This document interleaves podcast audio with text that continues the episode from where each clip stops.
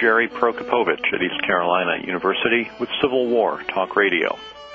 We always try to have guests on this show who have added to our collective store of knowledge and understanding about the past. Our guest today is no exception, but unlike many of us who study history for a living, today's guest spends his days making historic decisions as well as writing about them. Frank Williams is the Chief Justice of the Supreme Court of Rhode Island, the author of Judging Lincoln, a collection of essays, and a member of the Abraham Lincoln Bicentennial Commission. We'll be right back with the Honorable Frank Williams.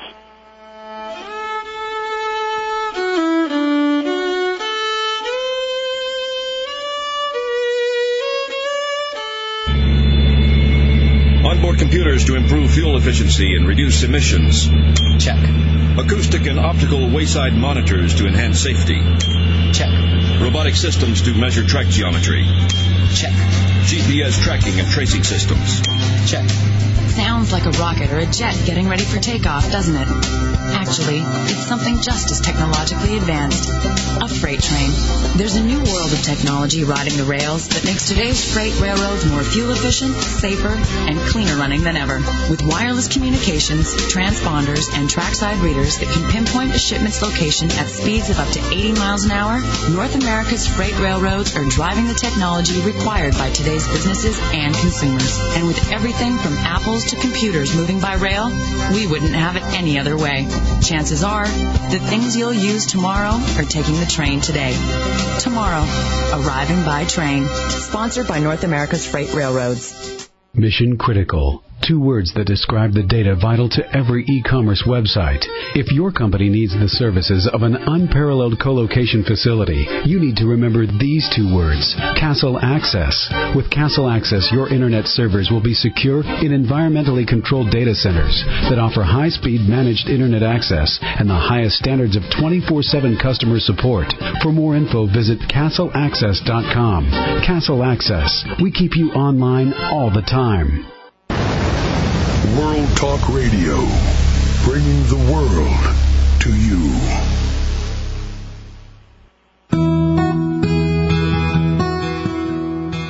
This is Jerry Prokopowicz at East Carolina University with Civil War Talk Radio. Today we're talking with the Chief Justice of the state of Rhode Island, Frank Williams. Frank, how are you doing today? Good day, Jerry. It's uh, good to hear from you on this special day, the day Lincoln died 140 years ago. That's right. It's uh, traditionally on, on the show we try to sort of hide what day it is because we're going to leave these shows up on the archive and people might listen Right. any time of the year. But today is an anniversary of great importance, April 15th. Right, right. And uh, we should take a moment to pause about the great loss and the reflection of our culture of the time, and unfortunately uh, today, where there is still so much violence, and I think. Um, I think remembering uh, Abraham Lincoln and uh, his contributions is most appropriate. Well, I would certainly think that's true. Now, you are involved heavily in ways to remember Abraham Lincoln. Uh, I mentioned a few uh, at the, the head of the show here. One of them is the Abraham Lincoln Bicentennial Commission. Can you tell us a little bit about that? Well, th- about two years ago, the Congress, uh, through resolution, joint resolution, uh, created this uh, United States Abraham Lincoln Bicentennial Commission with 15 commissioners. I happen to be one uh, of the 15, and the whole mission was to begin planning and hopefully executing and implementing the events and uh, commemoration of Lincoln's 200th birthday on February 12, 2009. We've been meeting three or four times a year since then. In fact, we're meeting on the eve of the uh, dedication of the new Abraham Lincoln Presidential Museum in Springfield, Illinois, uh, on the um, the 18th of April to go over uh, our um, mission. We did submit a uh, an operational plan with suggestions to the Congress in June of uh, last year, 2004.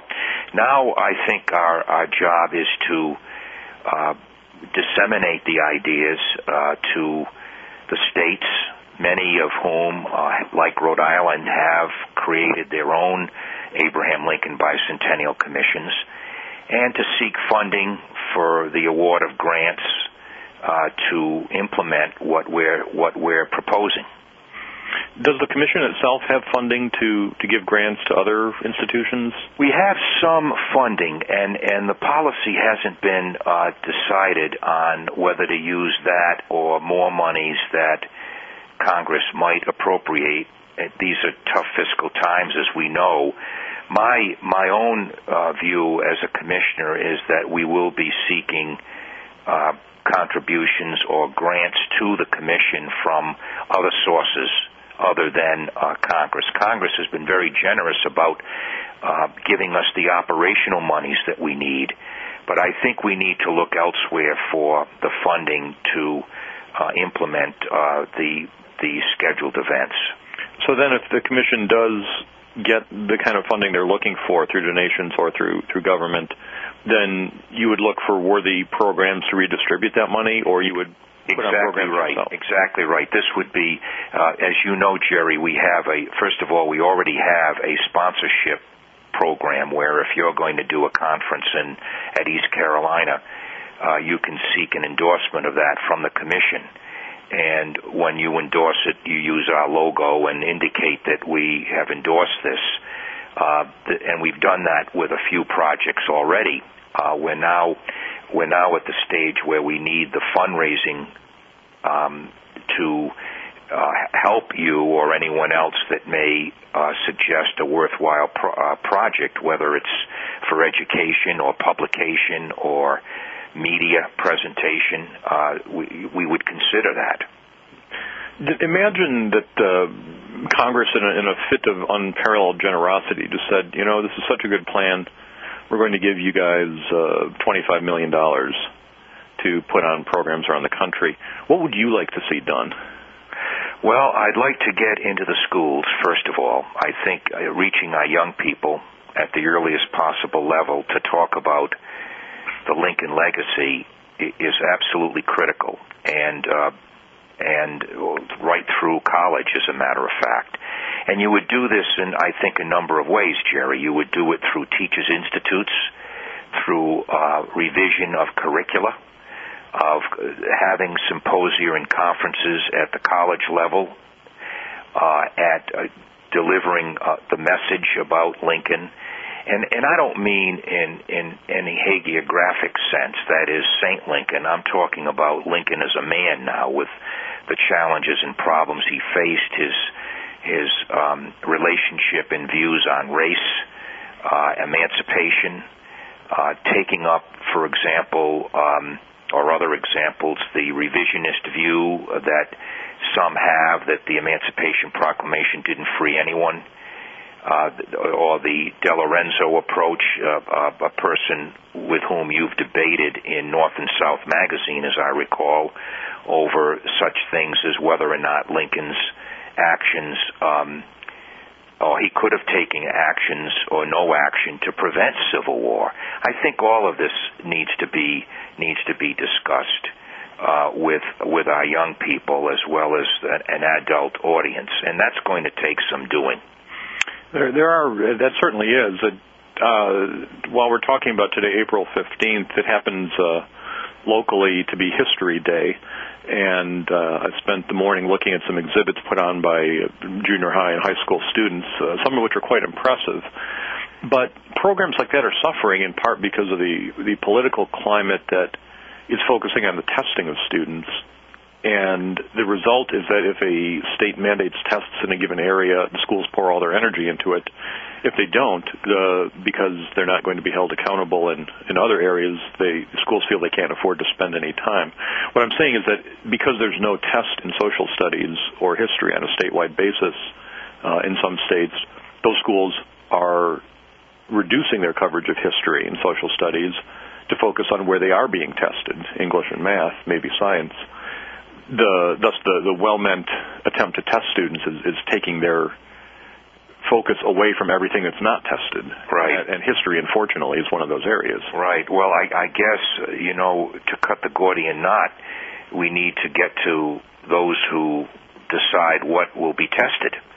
And you know how we think, you and I think, uh, that that um, it's important that that our students know our history Absolutely. Uh, and and certainly the middle period, the Lincoln years, the Civil War years are absolutely vital and critical for that. And and I'm not just saying that as a Lincoln student, which I've been since the age of 11. I'm saying that because of something very real that we're confronting right now, which is the so-called war on terror and its effect on civil liberties, if any, or what the balance will be between security at home and civil liberty, which civil liberties, which which are the same kinds of issues that were faced by Abraham Lincoln uh, at the beginning of and during the Civil War.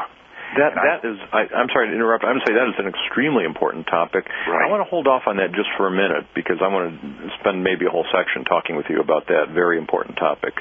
But let me touch on something. You said you've been interested in Lincoln since you were 11, uh, and we've been talking about young people. What got you interested in this subject? Well, uh, I was in public school in in a, a small city in Rhode Island, and sixth grade. And you remember how we were uh, seated alphabetically, right? And my last name began begins with W, and I was in the last row in the in the last seat, and I was under this formidable portrait of Lincoln, and was fascinated with his face. And uh, Mrs. Taylor, my teacher, knew I had this interest in American history, and she directed me, and I began reading everything I could about him, about Lincoln not disappointed. And when I was, in fact, started to spend my lunch money, 25 cents a day in those days, on used Lincoln books. And when I was 13, I wanted to be a lawyer because you you get to know how good a lawyer Lincoln was, and that's that's what really uh, started me on on this path. And and uh, I haven't let up, even with periods of college and the army and um, law school and the practice of law. It's only intensified, as you know. That's right. So you did. You went on to law school. You practiced practiced law for a number of years. Yes. Uh, I I followed the same path for a while. I practiced law, but I went straight. I decided to earn an honest living. Uh, well, you know my you know my uh, my accountant when I was a lawyer said that uh, that I'm really a frustrated history teacher who sold out for filthy lucre. by staying in the law, but and th- there may be some truth to that. Um, I I love the law, as you know, mm-hmm. but I love teaching too, and I'm I'm doing some of that um, at the at the college level at the U.S. Naval War College in Newport and and at uh, Roger Williams University School of Law. So um, you should know, you and your listeners, that as Chief Justice here in Rhode Island, I've created a curriculum from K through 12 for um, our judiciary or the law, and we send out teams of of lawyers and um, judges to tell young people what the third branch of government does. And uh, I, I think that's the kind of thing we, we need to be thinking about doing for the bicentennial. Uh, now, I asked, uh, I spoke not long ago to Larry Daniels, uh, author of the uh, recent book on the Army of the Cumberland, who was a, a full-time minister and I was curious how he could minister to a very large congregation, uh, an extremely demanding job, and still have time to write history.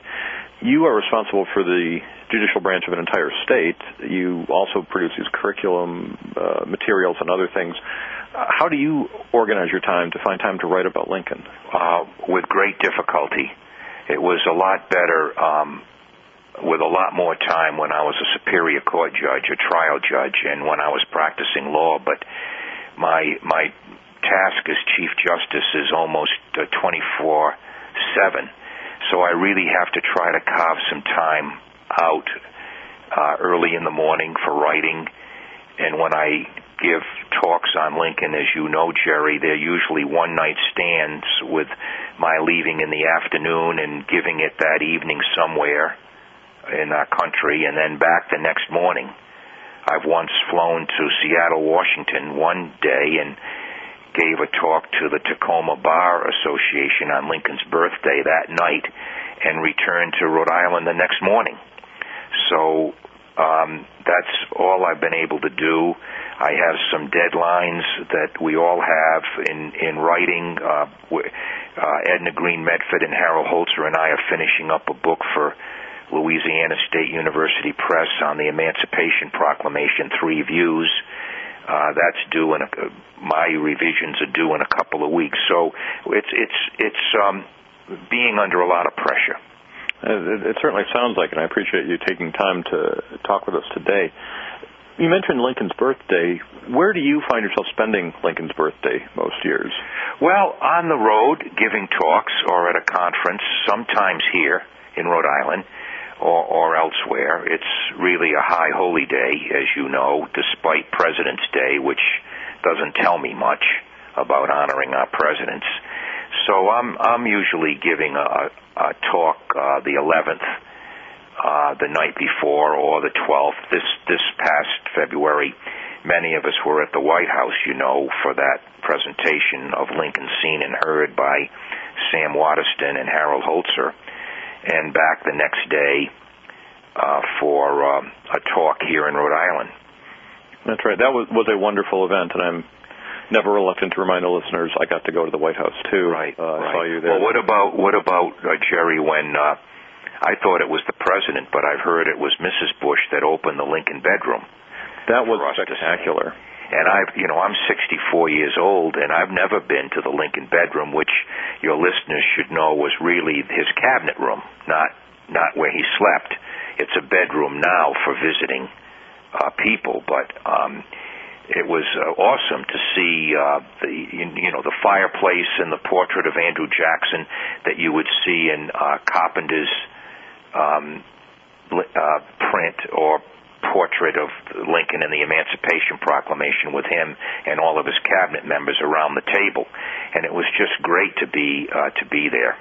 It really was. It was a, a marvelous experience. Uh, all of us who were there were certainly grateful to to Mrs. Bush for, uh, if indeed she was the one who who said the guests could in fact go up to the Lincoln bedroom because that's in the family's private quarters. Correct. And guests Correct. normally don't. And uh, just a very generous spirit that she had, and and I think the president too, in doing this. Well, it was, it was certainly good to see history being presented in the White House. Uh, there, there's obviously those of us who study it would would argue that there's a great deal to be learned from history, and it doesn't. Uh, it, it does a lot of good for decision makers to be aware of the past, to use analogies, to uh, look for for comparable uh, issues in the past.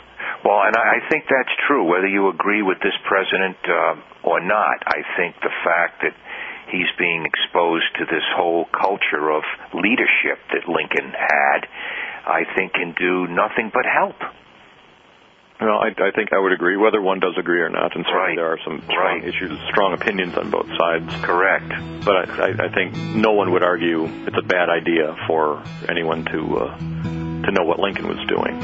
Well, we're going to talk specifically about uh, that issue you raised earlier. uh, Draw some comparisons between Lincoln's uh, difficult decisions on civil liberties and some of the things that are going on in the 21st century. Our guest today is Frank Williams, Chief Justice of the Supreme Court of Rhode Island and a Lincoln author. We'll be back in a few moments with Frank Williams on Civil War Talk Radio.